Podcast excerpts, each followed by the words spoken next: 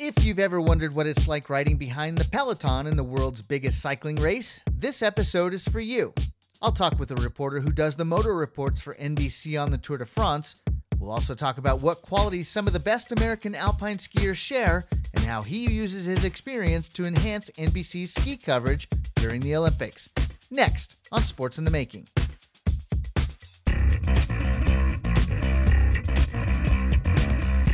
Thank you for joining me on Sports in the Making, a podcast where we find out what people in the sports and sports broadcasting industry do, how they've made an impact in the sports world, and how it all comes together. I'm your host, Don Cardona, and this is episode number 22. Well, the alpine ski season ended abruptly because of COVID 19 earlier this year, and the world's most prestigious cycling race, the Tour de France, has been delayed until later in 2020. But fortunately, I had the pleasure of talking with one of my friends and colleagues who works on both of those sporting events.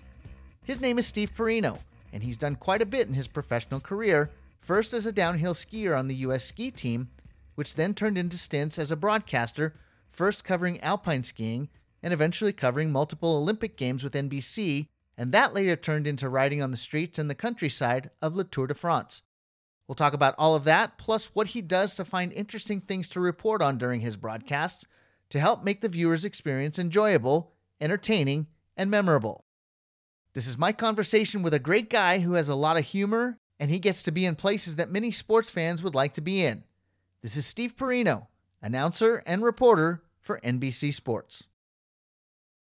Okay, I'm with Steve Porino, former U.S. ski team downhill racer. He's a broadcaster as well, covering six Olympics with NBC, and he serves as their ski reporter and analyst covering the Winter Olympics since Salt Lake in 2002. And he's a commentator for NBC Sports Group's cycling coverage, including Le Tour, the Tour de France, uh, and other cycling. Thank you for joining me, Steve. I appreciate it. Uh, Don, you got it. It's it's it's nice to be reconnected after these this many years. Yeah. How long has it been since we were working together? It's only been a couple of years, but it feels like it's almost a decade now. I know, I know. All right, so uh, yeah. so first questions first. What have you been doing since the end of Alpine was canceled because of COVID, and and how have you been handling COVID? Yard work done. My yard. I wish I wish I could just take you outside and there was visuals here because my yard is. I was going to say on fire, but that's not quite the right impression. Um, but it, it's it was one of those things. I live in Sun Valley, Idaho, which is you know it is absolutely stunning. So as far as places to be quarantined for a guy that loves the mountains and loves the streams and whatnot, this is about as nice a place as I could expect to be stuck. Um, and as you know, working in television, we don't spend enough time with our families. And so my family at this point might actually be sick of me. And that point may have been that I may have cleared that hurdle a month ago. Um, but it's been awesome. It, I mean, to be apart from the fear of when am I going to work again and that's i think that's true for everyone out there right? Yeah. You, you want to make use of all this time that we all talk about we never get and yet there's that anxiety in the background like oh geez you know i can't really focus on the family because you know when's the next paycheck coming? A bit there's a bit of that going on. Sure. Um, but i have really been able to embrace being home because i got you know a daughter graduating from high school a daughter getting into high school. I never see him enough and then i got a four year old um, who uh, boy who I try to keep him from destroying the house 24 7. So that's full time. and my wife's been working the whole time. So it's, we got total role reversals going wow. on. And uh, so COVID 19 has introduced me to a whole new way of life. And for right now, I'm digging it. Well, let's talk about your your life up to this point. So you've skied your entire life, from my understanding. Uh, mm-hmm. Eh, you were on the U.S. ski team. How was it for you to get from you know just being a, a young skier to the U.S. ski team? You know, it, it's interesting. It's it's long enough ago that it's almost it just was organic. Um, you know, you have these dreams as a kid of making the Olympics or making the U.S. ski team, and as a kid, you of course have no idea what that path looks like. How and you don't care. Right. You just want to do your thing and I I had a very unusual lead up to that point where I was an elite skier in the U.S., which is to say, I lived from the age of six to 14 outside of Chicago. I skied at a ski area that had 256 vertical feet. One of my early coaches when I was six years old was Lindsey Vonn's dad, Alan Kildow. Interesting. Um, yeah, and uh, but you know, it wasn't the obvious, you know, kid outside Chicago. My dad is European. I had older sisters. My dad grew up ski racing, so it was kind of something our family did, and I tagged along by the time I was 14 years old, I was one of the best in the Midwest, and my dad got transferred to a job in New York City. And so I had this choice to make, and I decided that I would go to a ski academy, which is not something I'd ever considered or even knew that they existed. Uh, ended up going to Burke Mountain Academy, where I graduated, you know, in 1984. But at the time, you know, that was the absolute mecca of. There was only three ski academies in the country you know, so much concentration of talent went there.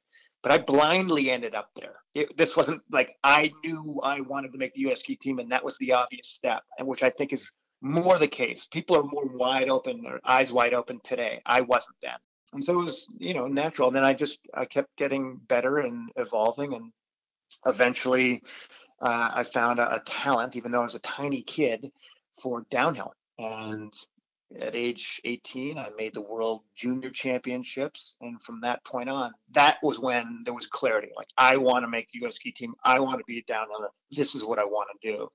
And then two years later i had to take some time after high school to continue my racing to make the national team which i did uh, and that was in 1988 so actually four years after i graduated from high school that I was I named to the national team. Yeah. What what is it like in the talent level difference between being an amateur and being on this U.S. ski team, uh, and then competing throughout the world against all the other great skiers? Intensity, right? You know, at this. Uh, the way I described it, right? I mean, obviously, I had, I was lucky that I went to a school where there was such a concentration of talent, but that's relative. That was, you know, U.S. talent right? When we know right. that this is a European sport, the concentration of talent over there is so much greater that you, you know Daron Rahlves, who uh, is you know him, but I mean your listeners may not, but arguably the greatest speed skier ever to come out of the U.S. and he won the world championship, uh, Super G in 2001. Um, just an absolute star. But he had the quote right: "Hundies matter." one hundredth of a second makes right. a difference in the world of alpine skiing.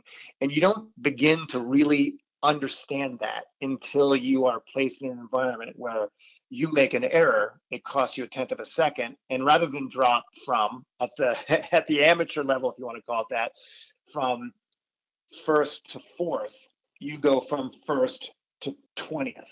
yeah. And so you reinterpret what that tenth means because it's you know going from first to twentieth is failure going from first, you know, to fourth, it's like, oh, damn, you know, bad luck. Yeah. And so you, it's no longer bad luck. It is, you know, these moments become catastrophic and it causes you to focus in um, on the tenths. And as Daron so uh, eloquently put it, hundies, yeah. because they matter. They are the difference. And so that to me is the difference of operating at an amateur level where you know your talent can still land you on the podium, but really you were sloppy in, in how you did it and how you did everything leading up to that, from your training to your racing to your preparation, etc. Right. All right. I'm gonna put you on the spot a little bit here because you did mention Hundies Matter, which I've heard you say on some of the broadcasts we've worked on together, and you are a downhiller. Explain briefly, if you can, for our listeners who may not be as familiar with skiing, what the differences are between slalom, giant slalom, super G, and downhill, and what's the mentality that each one has to bring to be successful?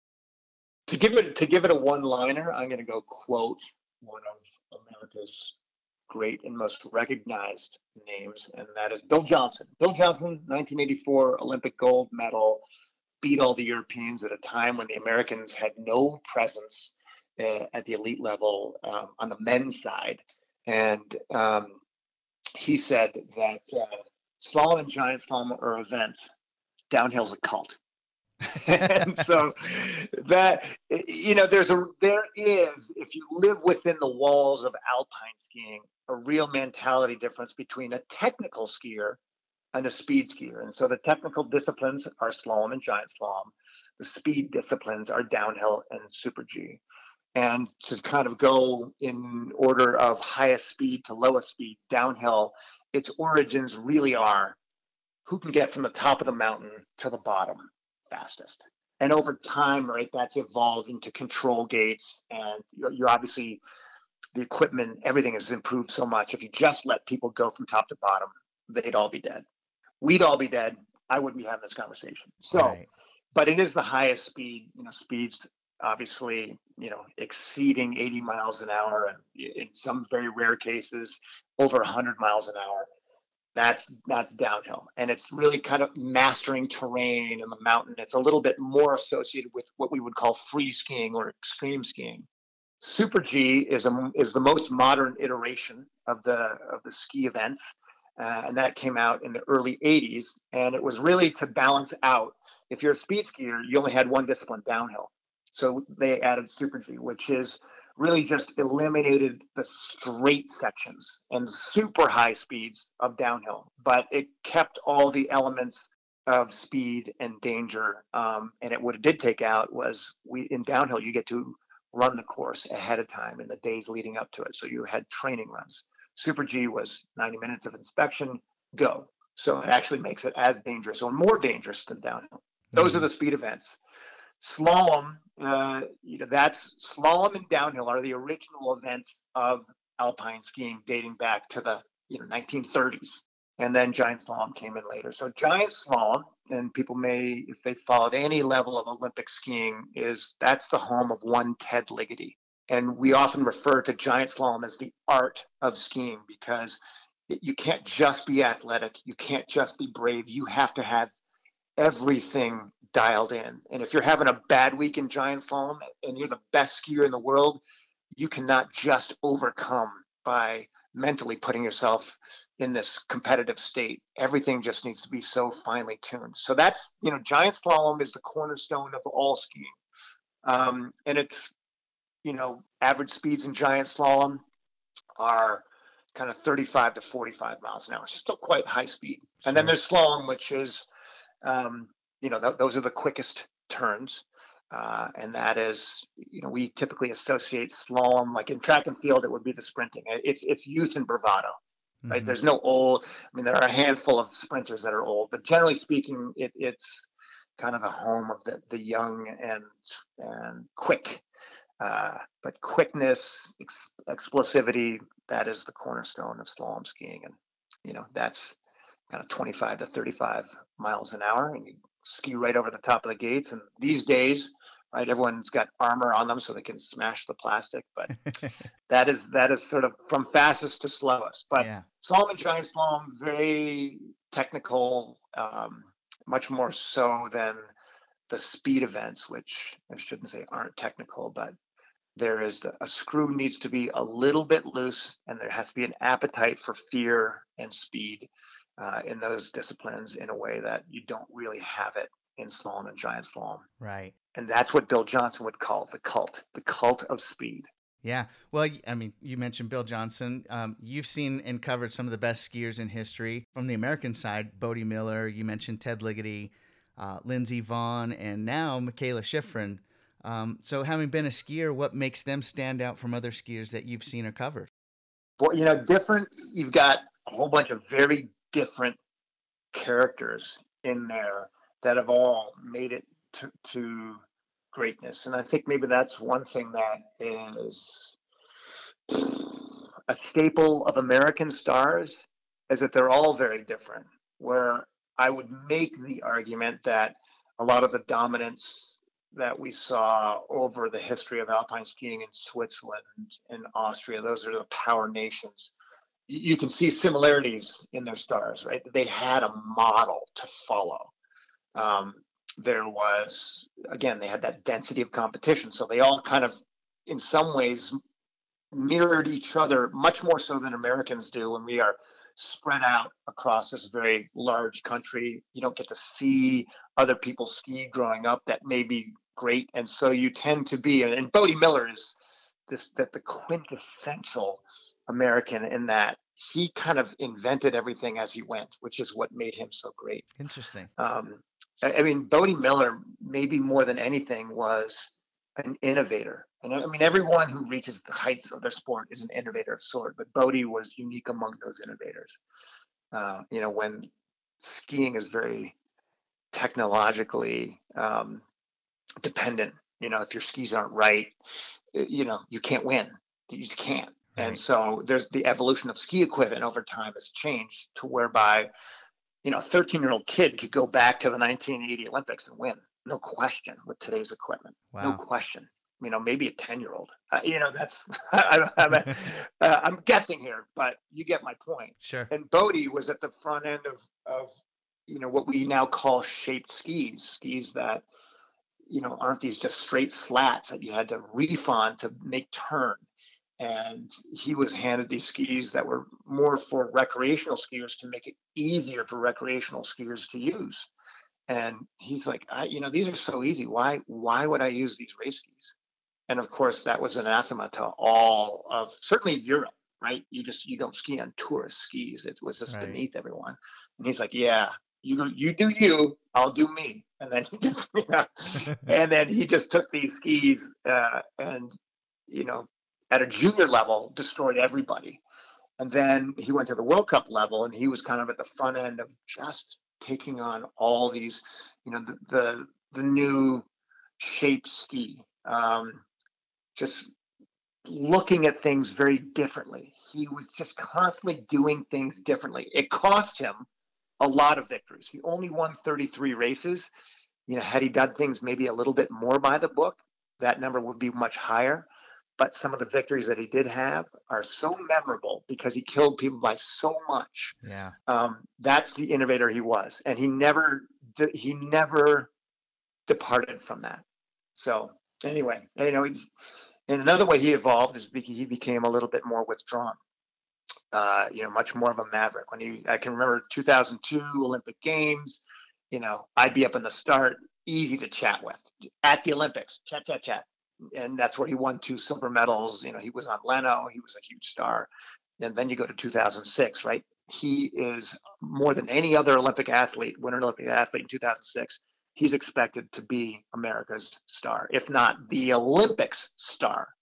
Um, and of course, he didn't win anything, and he was maligned for being out late and partying, and you know. And now I had to chase the guy down to talk to him, and of course, you can understand why he wouldn't want to sure. talk to me. I'm not sure I really wanted to talk to him either, you know, but that was, uh, you know, there's footage of me chasing him down the street, which is my least, as you know, Don, this is not what yes. I like to do, but that was, that was the mandate. That's your job. he escaped the finish line after, you know, failing to win any medals. And this was it. And they had a, uh, it wasn't a drone, but it was this plane that flew over the valley in Italy to where when they pulled back, I mean, you could see France, you, you, hundreds of miles in, in, either direction. And it also had the ability to zoom in, and they found Bode oh, wow. with the camera. and so I'm getting directions on where he is as I'm chasing him around. You know, it was like an FBI hit kind of thing. um, and so, you, you, know, that was kind of that was Bode Miller in just four years of becoming so famous that everyone in the world wanted to talk to him and he became overwhelmed, right? And yeah. that was when. Uh, so anyway, that's that's Bode. That's a long story, but that's that's there's a lot more to Bode. But those are two kind of bookends for me that really sort of describe this evolution of the character. Yeah, and then and then as you know, as far as Lindsey Vonn, her her career's wrapped up, but she's she was kind of a pioneer in her own in her own right as well. Absolutely, you know, she and, and what she did, Bode was was supremely gifted his, his his coordination, his ability to look at something and two minutes later be able to do it. And then also, he was never one to copy other people. He would borrow and then say, "Well, that's stupid. Why don't you do it like this?" and he could evolve, you know, technically and do these things in very short order. So his ability, his like, his athletic IQ is Einstein like, right? Yeah. That's that's where I put him. Vonn is all about grit. And she is the one that took certainly women's alpine racing and said, this is this is what hard work looks like. And it would go eight, you know, eight hours a day. She'd be working out. So Lindsey Vonn was not the most, she wasn't untalented, but that's not why she went on to be the winningest skier of all time. It was her ability to A, work harder than everyone at that time, and B, her ability to swallow fear and race at her limit every time she got in the gate is like nobody I've ever seen, male or female, because she crashed more than anyone. And yeah. when you crash in downhill, and it certainly happened to me, you're gun shy for a long time, if not forever. And she destroyed her body. And, you know, apart from her ability to work hard to get the bones and ligaments back intact, she got her mind back and back uh, in that fearless space that you need to be in faster than anybody in the history of sport. And that is why she is so special to me. Just absolutely fearless. And we saw that, you know, you talk about 2006 I was standing right there during the training run where uh, maybe people don't remember this, but she took this horrific crash and got hauled off in a helicopter. And that's when Picabo Street went to visit her in the hospital and said, you know, you can do this. But she destroyed herself uh, and then came back, not to win, but I want to say she was eighth place or something. Everyone else would have been going home. Yeah. Uh, and she, you know, she's tough tough, tough. Um, and so, you know, and then four years later, right, goes on to win that gold medal that she, that uh, she would say escaped her in 2006. Right. Well, and just thinking of her in Europe and the way we covered it, the Europeans. I mean, she was a star attraction in Europe as well, and there's plenty of skiers over there. I mean, she's got a a, a, a practical region named for her in Canada with Lake Lake Lindsey, which is what Lake Louise. Yeah, so, yeah, right. Yeah, which yeah, for, yeah. I mean, I forget what the actual the number is, sixteen or eighteen victories at one venue. It's you know, yeah. unprecedented in the sport. Yeah. Um, but then you know, as you said, in in Europe, uh, you know, Boschie and Bode and certainly Shiffrin, you know, all the Americans are more popular in Europe than they are at home, and that's even true of Vonn, who has obviously elevated way outside the sphere of alpine racing. And you know she's a regular in sure. sort of the the tmz's and the people magazines you know that's that's but even with that you know Bode miller had a t-shirt once and, and it said i'm big in europe which i always enjoyed. Uh, but you know that's true of Vonn, they, they can't walk around in most places in Europe without being recognized. And right. they can in the US. And that's even true of Shiffrin. Right. Well, and you know, you talk about Bode and Ted Ligety and Lindsey, you know, they kind of came before Mikaela Shiffrin. So, do you think Mikaela, with her success and and you know her marketability, can perhaps change that here in the U.S.? I mean, because she seems like she's very well recognized here now as well. She, yeah, she is. Uh, you know, I think like all sports, you need your star, and that's particularly true of fringe sports, and I certainly would put alpine skiing in the fringe sport category in the U.S. I mean, there's no right. question about it. And you know, our our landscape is. I, mean, I will be a realist about this. Our landscape is cluttered. I mean, we have. You know, even look at. Right. You know the NBA without. I just watched um, the Last Dance, mm-hmm. right? And you you remember I because I was a Chicago kid at the time when the Bulls were on fire, and uh, you know, I really like basketball. I don't like playing basketball. There's nothing for me, but I was absolutely glued to the TV when Jordan played.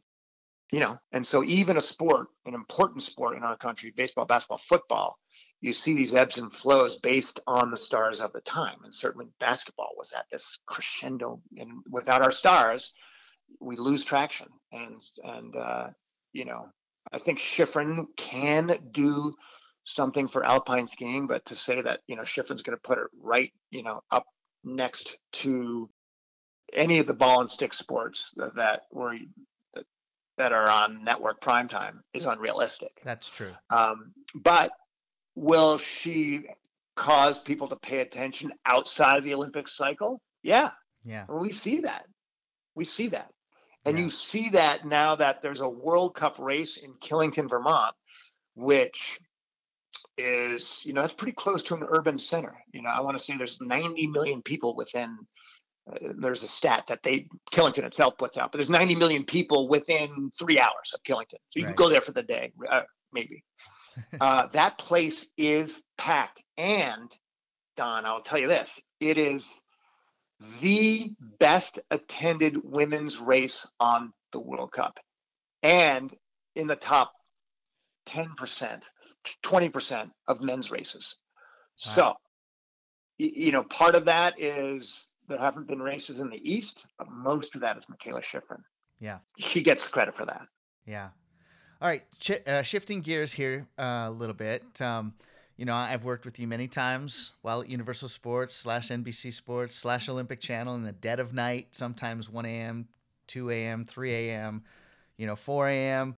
How did you get into broadcasting and, and how have you been able to at least help transform Alpine coverage for United States uh, viewers?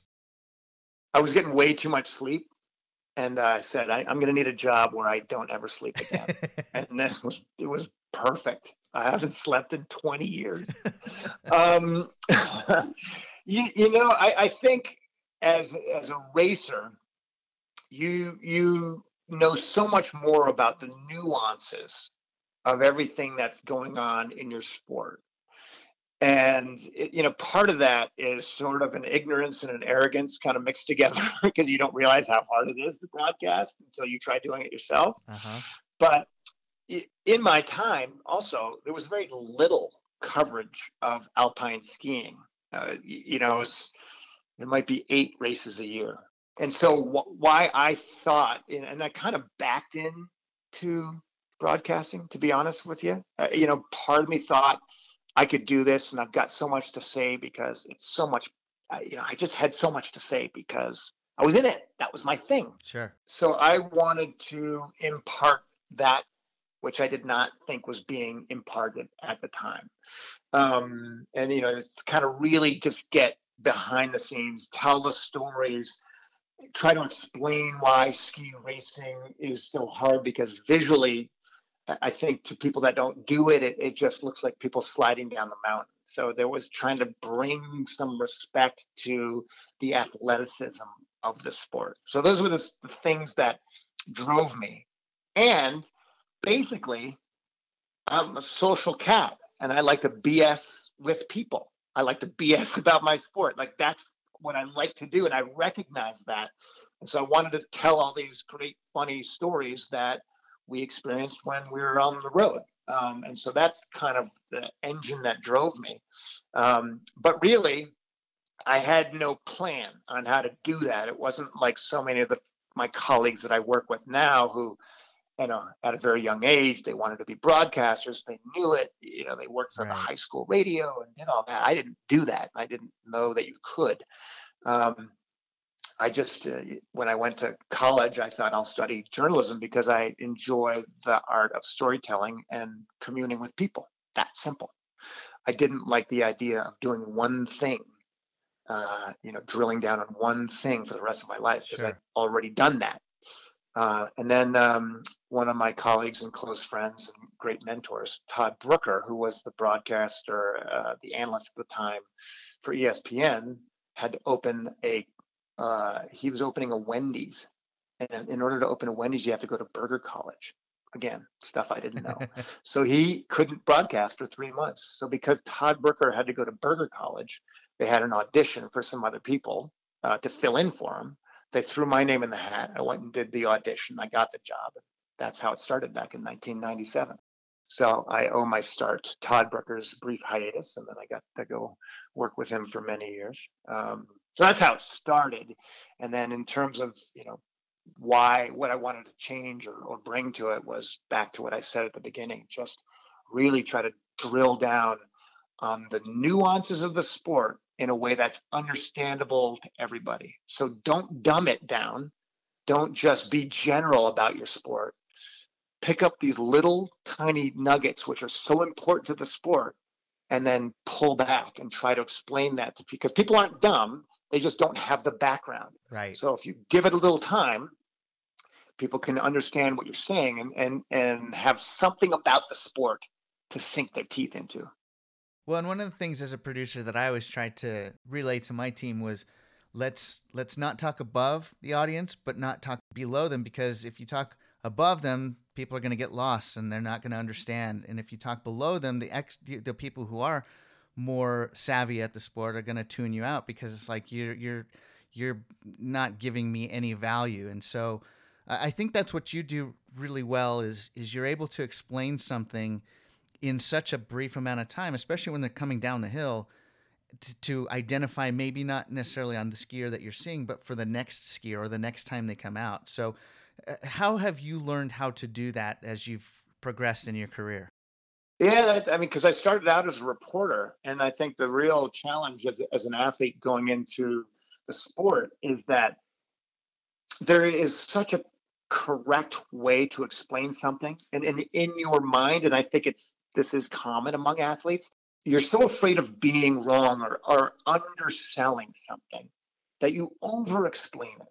You, you know like it's it's like this but it's it's not like that and it's like this but it's not like that and, and so you can never eh, you can't you don't trust yourself to distill it down to one point because if you make one point and in television you don't get five minutes to explain something like a coach might do when they're trying to explain the nuance of a turn or what someone should do. You don't have that time.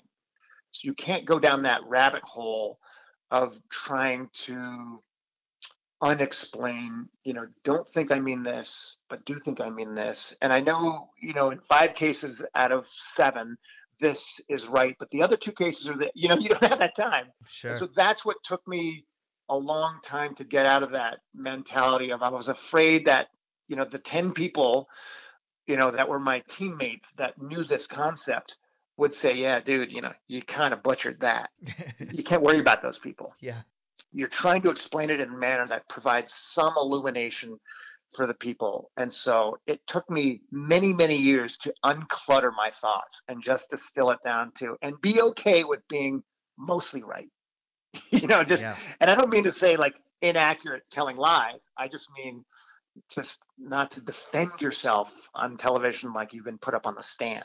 And that's, you know, I spent five years doing that.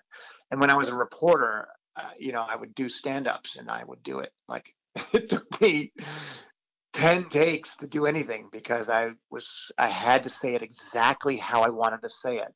So as not to be wrong. This fear of being wrong yeah. really tangles you up. And now, now, Don, I don't give a shit if I'm right. well, but I've been liberated. No, but you're honest. I mean, if, if you're honest and true, you don't have to anything to worry about, as as they say. So, uh, you know, and that's what I kind of liked. Now, with with Olympics, you, you still act in the reporter role, and you know, at least from Pyeongchang is where I remember seeing you know some of your your reports, and I don't remember the specifics, but I do remember they were very creative on how you approached, uh, you know, what you were doing. What do you think about when you're covering the Olympics versus just a World Cup? I try not to. I I'm a little tone deaf with the audience because back to what I was saying before, I want to take something. I don't mean to say complex, but that's really important to the sport and then just pull back enough so that most people can understand what I'm saying. So I've given them a nugget that can, you know, move them forward with their understanding of the sport, but I haven't like just some said some platitude to fill time. And so in some ways, you know, I, I play all the roles and I, you know, I do play by play and I do analyst and then reporter as well. And I do like being able to shift around. And when I'm the reporter, particularly at the Olympics, you know you you have more resources to do things and every day i would right. get to sort of impart this little nugget you know and one for example in in speed skiing the coaches as you know will climb trees because when someone's going 90 miles an hour and you're down in a hollow you only get to see them for you know two tenths of a second right and the coach is trying to absorb this so they'll climb 30 40 50 80 feet up into a tree to give themselves a view right? And just that right there, just doing it without saying anything. This guy's up in the tree because otherwise he's only going to see his athlete for two seconds. Like, oh, Yeah, that makes sense. They're going that fast. Oh, right. Uh, you know, how do you coach this thing? So the coach needs to be a tree climber. you know, just that. I haven't said anything. I've just gone there, and so that's what I did in, in Sochi. Is I I climbed a tree, and I interviewed the coach who was 80 feet up in the tree for 30 seconds. What are you doing up here? And you just happened to be in the one turn where, you know, Bode kept boning it. Like he was killing everyone in training. And then this one turn, and we were just right above it. And so you have now told a story about ski racing and what is required of the sport and the coaches. And then you've brought it, you've narrowed it down to this turn here is the difference between Bode Miller getting that gold medal um, in 2014 when people think he's past his prime and not. And so you've made it relevant to the race, and yet you've told a bigger a bigger story. And 30 seconds have expired, and we're done. Even if it took me half an hour to get up that goddamn tree. Eh, and that's great stuff. I mean, and and you know, just having gotten to know you, you are a creative person. You have a, a great sense of humor, and so when you can package all that up into a tree report, it makes the viewing experience more enjoyable. Yeah, and it's more fun to do the job, right? I mean, uh, if that's the thing, is if, if the job becomes boring, you become boring, and right there's that knock-on effect. Yeah, it's the old Confucius saying: "If you love your job, you'll never work another day in your life." That's true. That's true.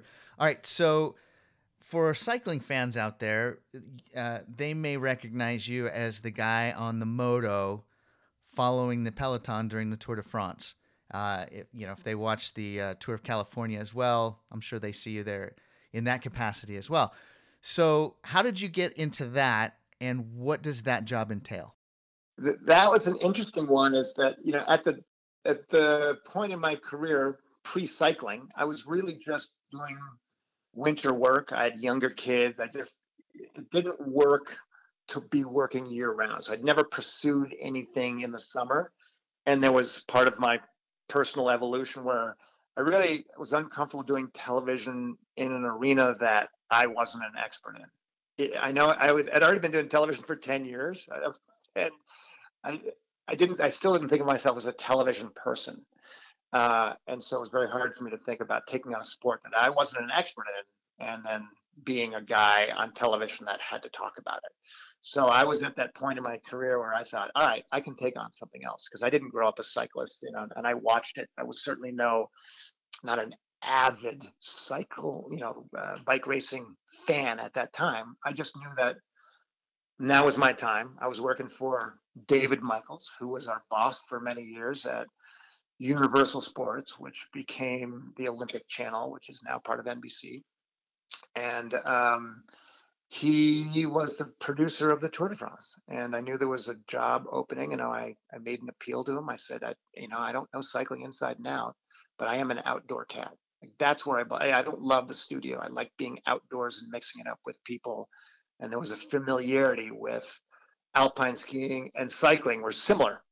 Uh, and they were, you know, similar reporters. I, I knew where to go to get the information uh, that I needed to be conversant in cycling. Uh, and so I, I, made the appeal. He made me send him. I had to like write a little essay for him why I could do this job. Uh, and so he gave me a shot. Um, and that was two. That was for the. That was in 2011 for 2012. And uh, boy, steep, steep, steep learning curve, and so so nuanced. Oh, um, and you know, I have I think like all sports, right? You, if you don't really, if they don't appeal to you at first, and you kind of look at them, you're like, eh, you know, kind of boring. I don't really, I don't really see the appeal to this. I don't really see, I can't appreciate the skills required. Why would a guy want to bike that long for that far? You know, seems boring. Sure. And that guy must be boring because he's super repetitive. And then I got out there, some of these mountain passes, and I thought, you know, as a downhiller, I thought me and cyclists lived on opposite ends of the gym, right? they liked repetition and endurance and killing themselves. I like to take a chairlift to eliminate the the endurance work for two minutes and go as fast as I could. Yeah. And uh, and then when I watch these guys on descents, it's just like it's insanity. So I have a whole new respect for them. Um, but yeah, it was so after my first year at the tour, which by the way was my first bike race. So wow, talk about going right, you know, into the fire and it was really hard. I just I didn't understand the language. I could ask questions, people would answer, and I would be like, I have no idea what you said. I have no way to follow that because I don't even understand your answer. So that was unnerving. As much studying as I did, um, but I was start. You have to go through that. Sure. Right? You have to go through that, uh, and the tour is a great way to do it because you do it for 21 days straight. And so over time, I started to understand it. And then uh, Sam Flood, who's the president of NBC Sports, came along, and uh, he, he always comes to the last couple of days of the tour. And he said, "I got an idea. How about we stick you on the back of a motorcycle to report from inside the race?" And that's just, you know, you're talking to the guy that likes to climb the tree. I was like, "Put me on. Oh Perfect. yeah, every day of the week. That is so me." Um, and so that's kind of that's he asked. I said yes before he finished his question, uh, and that's how that whole thing started. Um, so, and it, it's it is a long, long, long three weeks. Uh, but as work goes, it's awesome. Well, and you mentioned how you got into this without having the experience, and I think you know having been in a position where I've been able to hire talent, I I, I don't think um, maybe viewers understand sometimes it's about the ability to get the job done and not necessarily the expertise that you have. Now, if if there's not any progress in the subsequent years following, then of course there needs to be an adjustment made. But but if you have the ability to get the, the right answers and, and ask the right questions and and perform the job, that is something you can grow into. And it's sometimes doesn't always seem fair, but it it, it makes sense from a from a um, content delivery perspective. And so when I hear you say that it, it was a steep learning curve, you, you, were able to do it and you've been doing it for how, how long has it been now? Five, six years?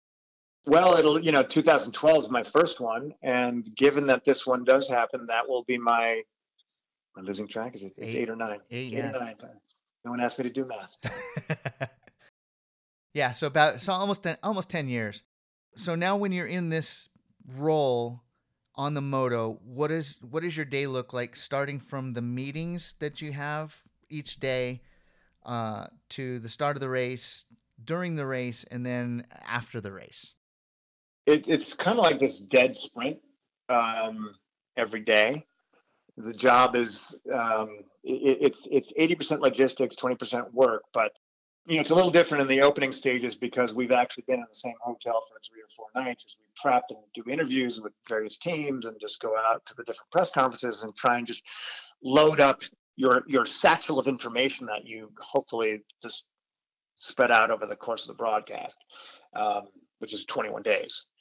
But on a daily basis, once we get going, it's you know we've driven.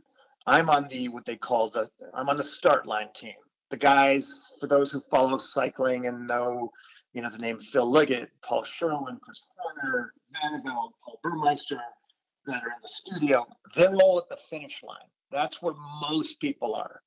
Um, once the race gets going, because at the beginning we're we are all as a team, and that's been in the past 70 people, right? That NBC brings to France. Um, you know, we're off getting information. We're, we're basically, it starts this year in Nice. We'll have been in Nice five days before the tour kicks off. Then, when it kicks off, you've got the start line team, which are all the faces that people have known forever in cycling Phil Liggett, Bob Roll, Christian Vande Velde, Paul Burmeister, now Chris Horner. That's our uh, finish line team. I'm on the start line team. So when they're done every day and they do their wrap ups and they do the post game or whatever, as soon as they're done, they drive all the way to the next finish line. So the end of their day is long and it sucks. Their mornings are more leisurely. We wrap up the, the, the, the stage before and we go to the proximity of the next start line, which is obviously tends to be closer uh, to the previous finish line. Um, and so the producer then of the show and our start line producer they connoiter at night. And then in the, in the next morning we get you know a lot of stuff is done by email because everyone's running and gunning. Uh, and then we will go to the start line and we meet in the village. And the village is this very um, festive place where they have all the food from the region and all the little clowns and this, this whole theater that goes on there for the public. And we meet there and we go over our plan and we talk about the different people we're going to interview. Steve Schlanger is the interview master, so he runs around at 200 miles an hour and interviews everybody. And because my role is on the motorcycle, I'm out more shopping for stories and conversations. So I will do one or two interviews that are at known times. And the rest of the time, I'm literally running back and forth, just trying to find directors or someone else I know that's got us, you know, some information that I need for that day. And I, everyone is engaged in conversation. So I'm just pinging back and forth, trying to find someone who's not engaged in conversation and then just suck all the information out of them relevant relevant to that day. And I've got my little notebook and I'm writing it all down, writing it all down. So I'm trying to get as much info that might be related to what a team did yesterday, how it might play into today. And I'm trying to hit as many teams as I can that are relevant, that I think are relevant for that day's stage. And so when I get on the motorcycle, I'm loaded up with a few stories to tell. And then the race takes on a life of its own. And my job is to add to the conversation that's going on.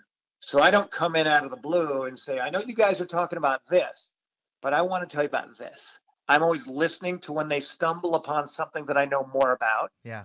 And I say into my mic, to my producer, I can add. Either they get me in or they don't. Um, and then when they start asking, and then as the race starts to progress, and usually the front end of the race not always that interesting, and then it gets more interesting as it, the stage moves on. I'm listening to them, and they will bring up a question, and then I try to go to that team car to get to the answer to that question. Not that they haven't asked me to go do it.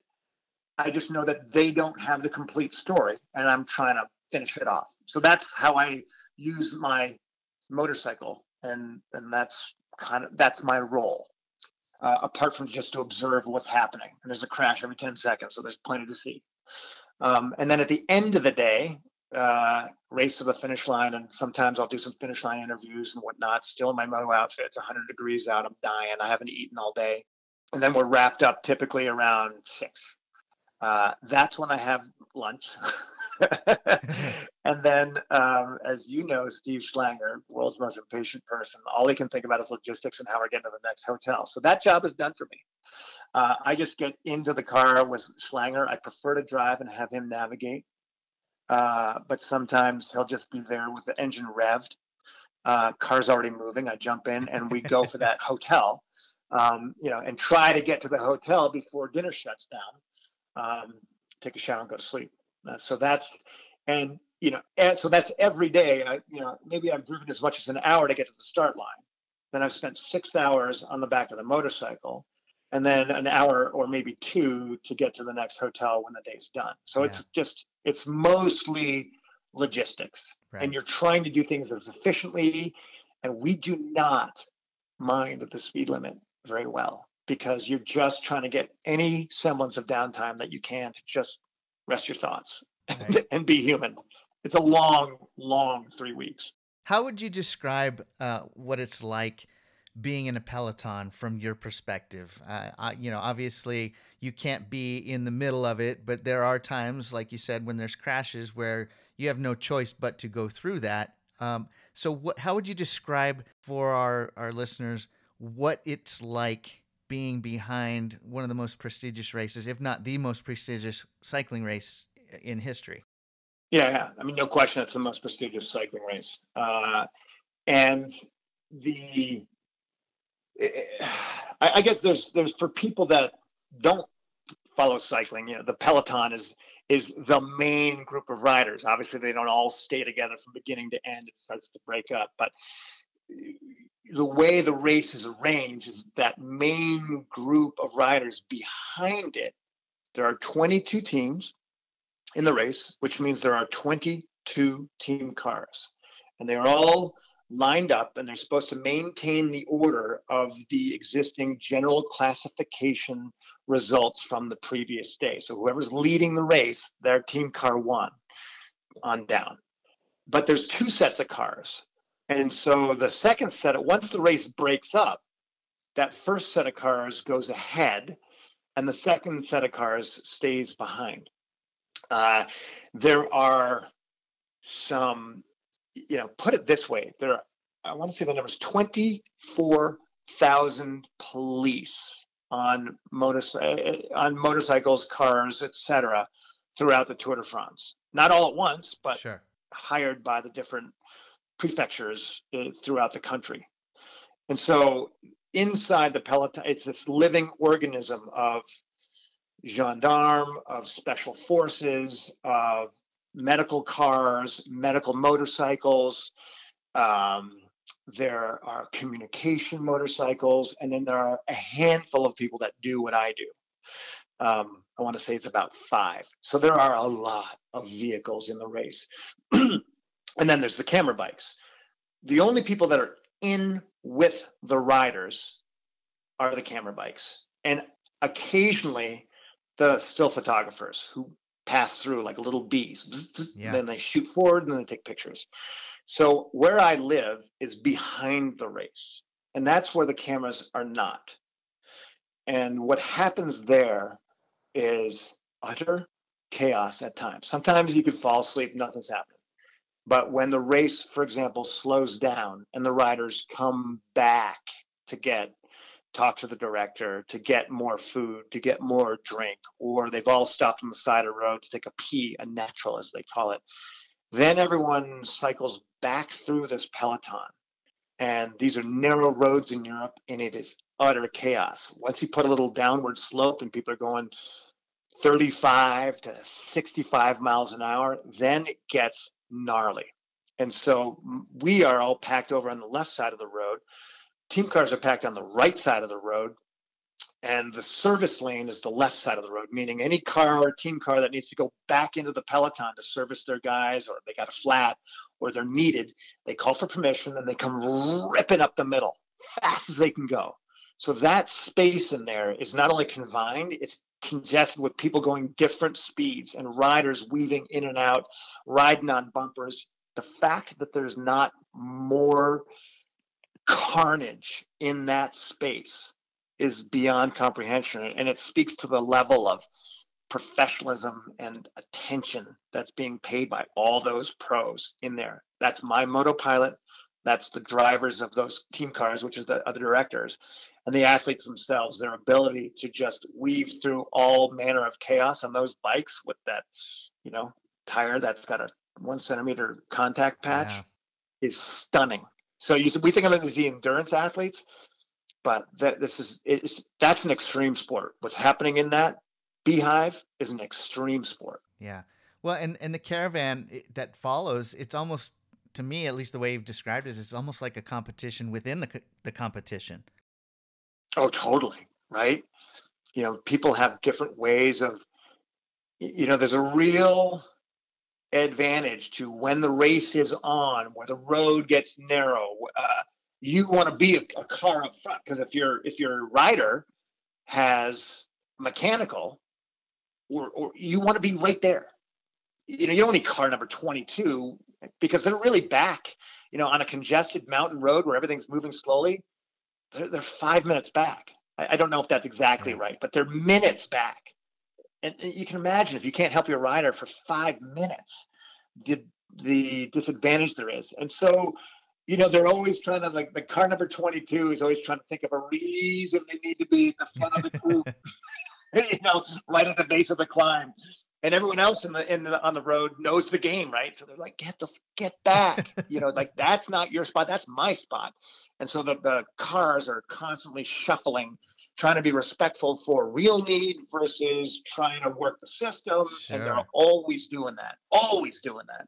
When you are are following and, and there's a crash, eh, do you, you do you have to change to be that reporter? In other words, so there's a crash and there's a lot of you know yard sale type items on the road and stuff, and and if someone gets hurt, you know medical staff are already there but do you change into that reporter that needs to find out the status of them, or is that left to someone else? No, that's that is me. That is me. Um, and so anytime there's an incident, any incident, it you know it, it's my reaction. You know, we we could we could you can do triage in a sense like something more important is happening up the road and so we're going to take a cursory look at this explain it and move on but in most cases it's you you pull over if you can, if you are creating a hazard, there's the gendarme. They're going to wave you through, and there's no negotiating that, right? That that it gets awfully serious. Okay. When you you know if people start blocking the road, um, but what, I'm usually trying to get as much information on crashes as I can as quickly as possible. So apart from you know I might jump off the bike, run over there, see what's going on, Eh, but then I'm off communication, right? I can only do that for so long because they'll say, "Where the hell are you?" Um, and then come back to the motorcycle, report on that. But of course, I'm just like, I don't know what's wrong with anyone. I can just kind of give us a visual recount of what has happened. And then over time, I will go to the team car or even to the medical car and ask them for whatever information they will give me and, and you know sports sure uh, they doctors in particular are very reluctant to pass along anything that might seem like speculation. Right. So but there you know there is uh, i have a relationship with the with the medical directors at this point and so i will ask them and they will say I, this is what i can tell you and that, that's it. Yeah. But i am i am absolutely the follow up guy because I'm the only one out there that can know, uh, apart from the team tweets it out. Yeah, no, that's that's great information. Um, and for me, at least, you know, whenever I get a chance to watch, I, I always th- those are the questions that I always think of. You know, how did how did he get that reporter? where did he get that information from when he still has to continue following the peloton? So, so that's that's good information. Okay, so you mentioned uh, a couple of the people that are on the broadcast. Um, you know, a lot of people know who Phil Liggett is, uh, who's been covering cycling for decades throughout the world since the invention of the wheel. so, so what can you tell our listeners what it's like working with him? Uh, you know, being a historical figure in the sport. Yeah, let me put it simply: if my wife could remarry, it would be Phil Liggett. and I've told her she can't remarry. I don't know if she believes me or not. Um, you just, Phil Liggett, what I love about Phil Liggett, and, and I think it's, it's, it's a great lesson for all broadcasters, is that he is on the air exactly who he is off the air. He is the most charming and, and charismatic guy that I, you know, that I've known. I mean, he's just he is. I could just listen to him for hours, and as a matter of fact, I do. Yeah. yeah. um, and when and it's it's a tremendous comfort for me as a reporter because when he reaches out to me and says, "Hey, Steve, what have you got for us today?" I feel like I'm, you know, telling a story to to you know uh, I don't want to say my grandfather because we're not that far apart in age, but there's something sort of avuncular about the way he speaks. Yeah. And he just, I feel like I'm sharing a story with everything's going to be okay because we're just sharing stories here. Uh, and if I blow it, you know, he covers it. Um, or if I swallow a bug, which I have done on the air and choked, you know, it, it, so um, there's something, there's, he is incredibly charming. He is just a born storyteller. Uh, the cadence to his voice. You know, there's there's a musicality to it. Um, you know, that's that is my that's what I've listened to for six hours a day. Yeah. And so he is just the greatest guy. And everybody knows him. Everybody knows him. Right. And he's got a he's got time for everybody. And you know, I'll watch him talk to someone and I'll be asking myself, oh, I wonder, you know, these people must have grown he must he must have grown up with these people. Yeah. And I, you know, come to find that he just met him in that moment that I walked past. And so that's kind of how he makes everyone feel like right. you've been friends forever. So, yeah, yeah I just, I, I think the world of, of Phil Liggett. Well, and I never had the opportunity to, uh, to work with him, but, uh, you know, definitely listen to him. I did, however, have the opportunity to produce cycling with Paul Sherwen before he passed away in 2018. And he was so funny. In, pre production, he would tell some really corny but funny jokes. And he just treated you like you were somebody that would, he would devote his time to you, regardless of who you were as well. So, how would you describe the chemistry between him and Phil when they were on the air? You know, lo- losing losing Paul Sherwen, uh, you know, it's that that was that's like losing an arm. He was as much as as Phil is the the grandfather of our sport. Um, Paul Paul was he was the motivator he was the one that kept the team together. He kept the team laughing. Um, and he what like he couldn't go five seconds without telling a joke. Yeah, it was and, so much. And fun. as I was, I was telling you, like Phil on the air and off the air, they're the same people. Paul Sherwen was the biggest smartass on planet Earth. Funny, and he had a one liner for everything. Yep. And so he actually reined in that guy. you know, he almost played a bit of a straight guy to Phil on the air, which is not who he is. Yeah. I, you know, like he had, he had, uh, he was like a comic with ADD you know, you, it was hard to hold his attention for more than about 20 seconds. He'd turn around, he'd engage someone else, and he'd launch a joke, turn around, and then just constantly going. And at the same time, absolutely engaging. Yeah. Just, and, and he, you know, he, there was a few times where Paul, you know, pulled me aside. He said, you know what? I, I can't believe you've only been covering cycling for so long because you did, you know, you, you when you reported that, he's like, that that's inside information. Like that's fantastic. And that just meant so yeah. much to me. And so he did that with people and he pulled them aside and he was very genuine uh, in lifting everybody up. Um, but he could definitely cut you down too. He's pretty quick with that. he was pretty quick witted, so you had to be on your feet.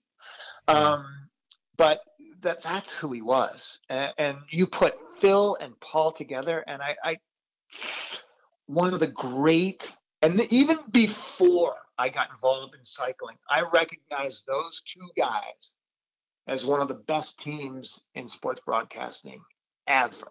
Yeah. Together.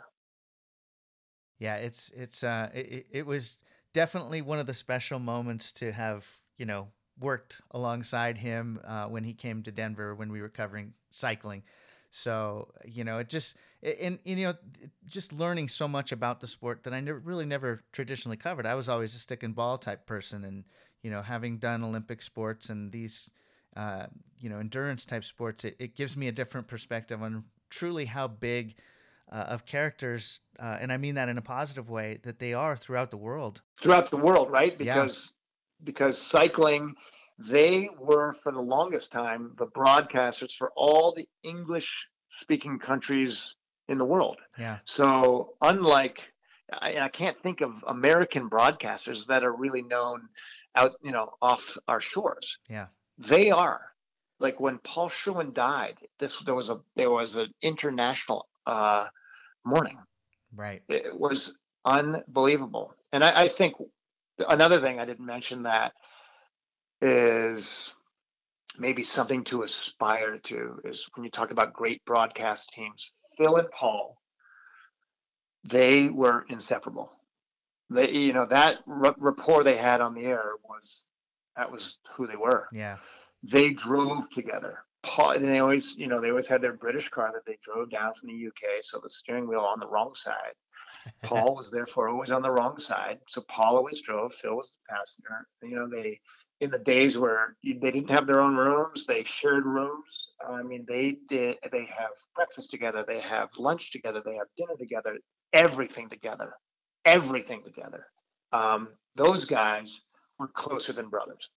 Now, the the broadcast team currently uh, includes you, um, Phil, uh, Bob Roll, Jens Voigt, Mr. Schlanger, who you mentioned earlier, Steve Schlanger. Mm-hmm. Uh, Joel Felicio is your producer, uh, and David Michaels, uh, I think believes I believe still directs or, or oversees coordinating yep. producer. So you've got a, a, a, I mean, a collection of people who have experienced cycling, cycling their entire career. Uh, what what makes NBC's coverage special for the Tour de France? Uh, you, you know, I it's interesting because you know for you've got whatever. I mean, it's a hundred years of experience there. It's a hundred years of experience. Like I am so the rookie on that team. Schlangers. So I've been there one year longer than Schlanger, but he's probably covered. He's covered more cycling than me. Yeah. Um, and so there, there's a passion there, and you know, it starts with David, whose first Tour de France was like the Le Mans days on the back of the motorcycle with the pilot that I have always had on the Tour de France.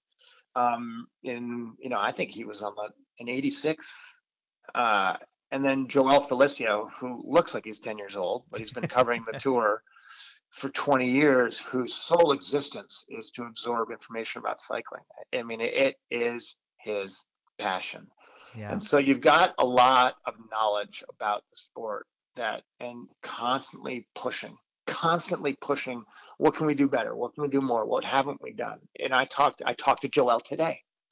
Um, and so he's always trying to you know pushing people months out a year out. You know he's watched the tour from last year. I don't know how many times since. What we can do better. Um, so you've got guys at the top that are pushing the people with the real knowledge. Jens voigt Vande Velde horner roll pushing those guys to dig a little bit deeper because uh, you know that is also one of the things I've noticed working with you know analysts that are previously athletes is that you think you are you you don't have to do any more research you're you already know everything yeah and the really good ones are the are the ones that are trying to find out the stuff they don't know or utilizing all of their contacts to find out what's going on right now, as opposed to interpret it through your lens of history and experience, right. you know, which is only half right. Um, so the guys at the top push the guys with the knowledge to get more knowledge and be, you know, continually better. Um, you know, I think, boy, going down the line, I thought Bob Roll, you know, he had to take on the impossible, right? He took yeah. on uh, Paul Sherwen's role and you know apart from how that would be interpreted you've got the two guys with the british accents and that's all that charm that goes along with it. There's just sort of an audio expectation of what the broadcast is going to sound like and bob's never going to sound like that. Um, and yet i think bob to his credit bob is always bob. Bob will always be bob. I mean he's he's super smart. Uh, obviously he knows cycling inside and out. Um, and I thought he was better as you know the analyst uh, even than he was as you know super entertaining wacky guy in the studio. Mm-hmm. He really really stepped up, um, and I and I think he was roundly applauded for his work uh, at the tour. So for Bob, you know, doing the impossible, I was super impressed, really impressed by him. Horner, uh, you know, the new guy on the team, uh, as as a as a as a writer just loved chatting you know so you knew he was gonna you knew he had something to say. You just didn't know if putting the cameras on him was gonna make him kind of stultified. And he was not. He was he was you know he was mr uh, say anything you know and, and then you've got you've got christian on the other side who who is you know everyone loves christian. And you know christian doesn't have like sharp edges like Horner does. So they created such a great back and forth. I love because he, you know, he drew Christian out a little bit, and Christian was very quick to kind of, you know, tell Horner, well, yeah, that may be your opinion, and clip his wings a little bit. So I loved watching those two guys together, and because uh, I think Christian was better than ever with Horner in there ruffling feathers. Yeah. Um, and then Paul Burmeister playing traffic cop. Uh, and then you know Jens is Jens is out there in the tent alone, uh, and just he can't open his mouth without making me laugh. um, and everyone knows Jens, right? Everybody knows Jens. So people are constantly like talking to him because he's not in the studio; he's outside, and they're and he's trying to do two things at once. Um, and very often, like he has the ability to call up a director at any point in the race and get the information. So I maybe like spending 15 minutes on a mountain descent trying to get forward to the director that we very badly need this information from. And then with my mic sticking out the window, you know, at 60 miles an hour to try and get the answer, like, oh, Jens got that. He just called five minutes ago. Yeah. so, so anyway, that's uh, that's how that goes. And then Schlanger, of course, you know, Schlanger yeah. is uh, he and I've been working together forever, but there is uh, no one that can do more interviews in less time and clearly thought out interviews than Schlanger, who is a complete menace to cycling when he's in the finish line doing interviews. Yeah, it's well, awesome to watch. And, and, I've enjoyed working with you and Schlanger, you know, because you're you're the two that I worked with the most, so I, I kind of understand a little bit about both of you. Um, so we, we're, we're opposites. you are opposites, but you guys, you know, work well together and, and complement each other very nicely. So, uh, okay, a couple more questions and then I'll let you go. Um, what's been some of the most memorable moments that you've had while covering cycling? Oh man, um, you know, it, I've I've been part of these you know what are now they like these epic moments. You know i think of crashes.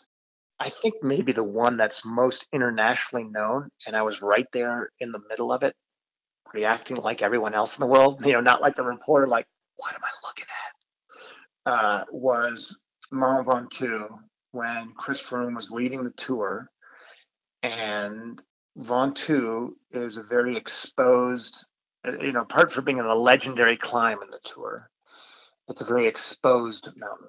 There's no, uh, maybe a third of it's above timberline, and so it gets wind buffeted. And it was so bad that they had to lower the start. Uh, sorry, they had to lower the finish line, and they had to do it the day before. And all the finishes, they have the metal guardrail that you know that flanks the road, usually a few K out from the finish line, particularly in the mountains, just to keep the road open for the riders, because we've all seen how it compresses on the riders uh, and can become dangerous for the riders and certainly impact the race. Well, they didn't have time to move all those barriers down the mountain. So only one side of the road was protected, and then the other side of the road was protected. You know, like it was a barrier for the like the last 800 meters, right? So everyone's closing in on the race. You've got Chris Froome, Richie Porte and I think Bauke Mollema out in the lead. Uh, and Froome is being challenged. All of a sudden, the road gets so compressed, the motorcycle has to stop. The three of them collide into the motorcycle. They all go down. Uh, Froome goes down, and the motorcycle behind him runs over his bike. So now his bike is destroyed, can't ride it. And because this particular stage uh, was so compressed, I couldn't be on the moto. So I was actually riding and reporting from a team car. So I could see on the video as this was going down. And, uh, and then that's when Froome starts running up the mountain, mm-hmm. uh, you know, just to make some progress. And the team car, as I alluded to before, you know, team car position is so important. But even though the team car was in the lead, they couldn't get through the people. And Froome wasn't about to wait because the competition was going away. But there was also ahead of the team car neutral support, which carries a bunch of bicycles with them. Well, it so happens, you know, so they pull a bike off. Well, the bike doesn't even come close to fitting Froome, and the and the pedals are not compatible with the cleats on his shoes. So he's like, you know, he's got these old fashioned toe clip strap down pedals on a bike that you know it looks like a BMX bike. It's just tiny. And it's like a gong show. You're like, I cannot believe this is like an international competition. And, and Froome's on this circus bike. Um, and then, you know, eventually the car gets up to him. He dumps the bike, and then he gets on, uh, and then goes on, and loses a whole lot of time ultimately they neutralized the times in the race at the time of the uh, of the time of the incident. Well, you know this this was you know I was in the middle of it watching it all go down. I I know all the motorcycle pilots very well because that's my posse, you know, and got the inside story because they were being maligned for interfering with the race. And what had happened was that a spectator jumped in front of them. They had to hammer the brakes. The riders, and they had nowhere to go. The riders, there was no room on the road to get around a motorcycle. That's how congested the road was. And so then they created the problem. And of course, you have to go a certain amount of speed on a motorcycle to keep it from tipping over. Right. And so the bike that was behind Chris Froome has a camera pilot on it. You can't just stop in the middle of this crowd because you're going to dump the bike. And so they ran over his bike. And so, you know, it's like, holy smokes, is this really a race?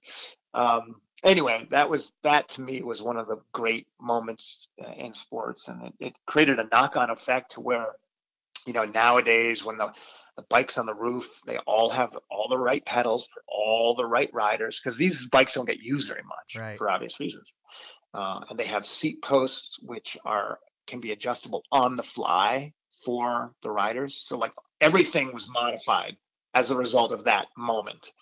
Um, but you know he went on to win the tour, but maybe the only person in Tour de France history to run towards the finish line to, to, as part of his way around France. Yeah. All right. The final question I have for you uh, I hope, is what what's been some of the best advice that you've ever been given as a broadcaster? Yourself. Uh, don't try to be someone else. Be yourself, and uh, that's and that's one that is sounds so so simple, but it has taken me so long to feel like I can just be myself and it uncomplicates everything so you can focus on the content. Because I think when you start out, it's hard to picture yourself on television and therefore you just wittingly or not start speaking like someone on TV. And you, I don't know about you, but I hear that, you know, when I listen to certain, uh, you know, local news broadcasts or you know, even listening to NPR, right? There's a voice of NPR. That's not a normal speaking voice. Right. Um, and interestingly enough, and I'm looking at his poster right now, uh, a guy that has, I think, embodied that more than any other broadcaster is Ira Glass, who is the host of This American Life.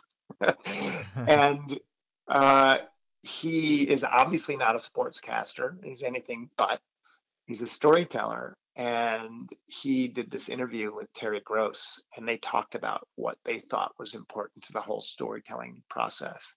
And it was he noticed when he watched the news that the when you listen to the news you tend to you you tend to drown out the lead someone leading into a quote.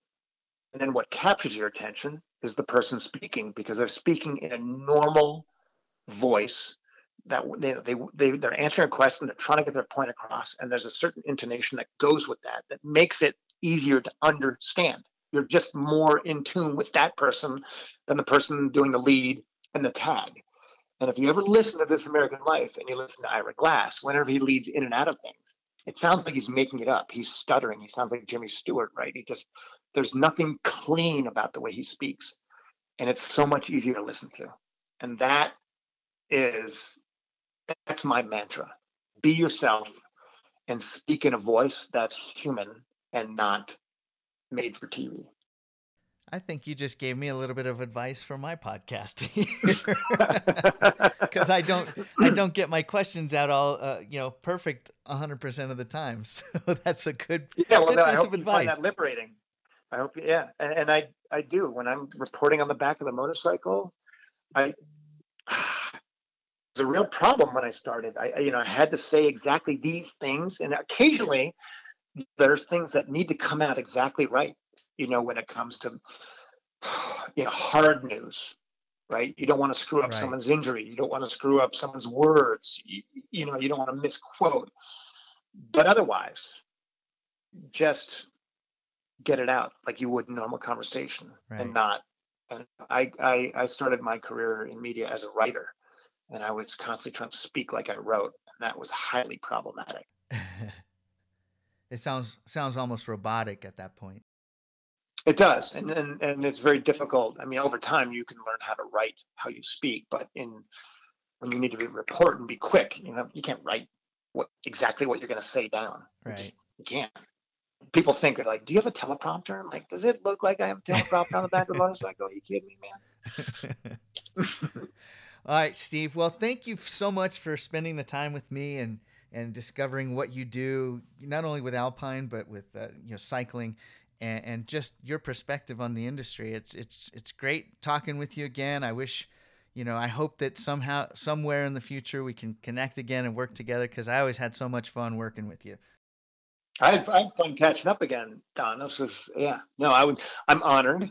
Um, yeah, I, I really enjoyed it. Yeah. So where are we going to see you next? The Tour de France. Uh, like all things in this era, that's not a certainty. But right now, the Tour de France is still scheduled for its latest back in June, or no, it's longer ago than that. Uh, they said we're moving the tour from its normal start date, which is the end of June, to the third week of July. That's typically its range. Mm-hmm. August 29th to September 20th are the dates. And, you know, we keep hearing this and that from the ASO, which is the organizing committee of the Tour de France. They have to obviously defer to what the French government will allow. Um, and I know that of late, there's a couple of uh, newly um, emerged red zones of COVID that are part of the uh, route. And so it, it makes it hard for them to say this is exactly how it's going to happen as of the date of when we're talking, which is, you know, mid June. So um, for right now, I am banking on employment, literally banking on employment done uh, for August 29th to September 20th. Where that route takes us, I couldn't tell you. Yeah. But I I am positive. I have a positive vibe about this thing happening. Yeah, well, good. Well, whatever it is, uh, I wish you best of luck. Stay safe on the moto if you're on the moto again, and uh, mm-hmm. and we will uh, be watching you on TV. Awesome, Don. All right, Thank thanks. So thanks again, Steve. Including me. Yeah, got it. Appreciate it. All right, that was Steve Porino, Alpine ski announcer and cycling reporter for NBC Sports. I am really fortunate to have worked with Steve in my time at NBC Sports. He's a really fun and funny guy and has an incredible knack for finding stories to help viewers get to know not only more about the sport, but the intricacies of what goes into the sport, the athletes, the stories, the mechanics. You get the idea.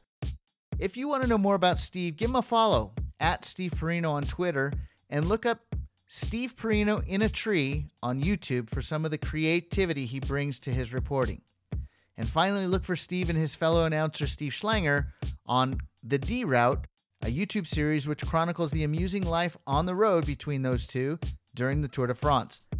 And if you don't have a pen to write all that down, visit the Sports in the Making Facebook and Twitter pages or sportsinthemaking.com. Now be sure to subscribe to this podcast so you catch both previous and upcoming episodes where I talk with people in the sports and sports broadcasting industry who have made an impact on how sports are viewed throughout the world. Episodes are released every other Thursday through the summer. If you have any suggestions on what you'd like to know more about in sports, drop me a line at sportsinthemaking.com or contact me on Facebook, Twitter, or LinkedIn. And if you have any questions for me or my guests, I'd love to share them on a show. Wherever you listen to this podcast, I'd appreciate it if you like it, share it, and leave positive reviews on your social media channels. Also, be sure to subscribe to Sports in the Making so you don't miss out on more episodes, and you can catch up on the previous episodes there as well. I'm your host, Don Cardona. Thank you for listening to Sports in the Making.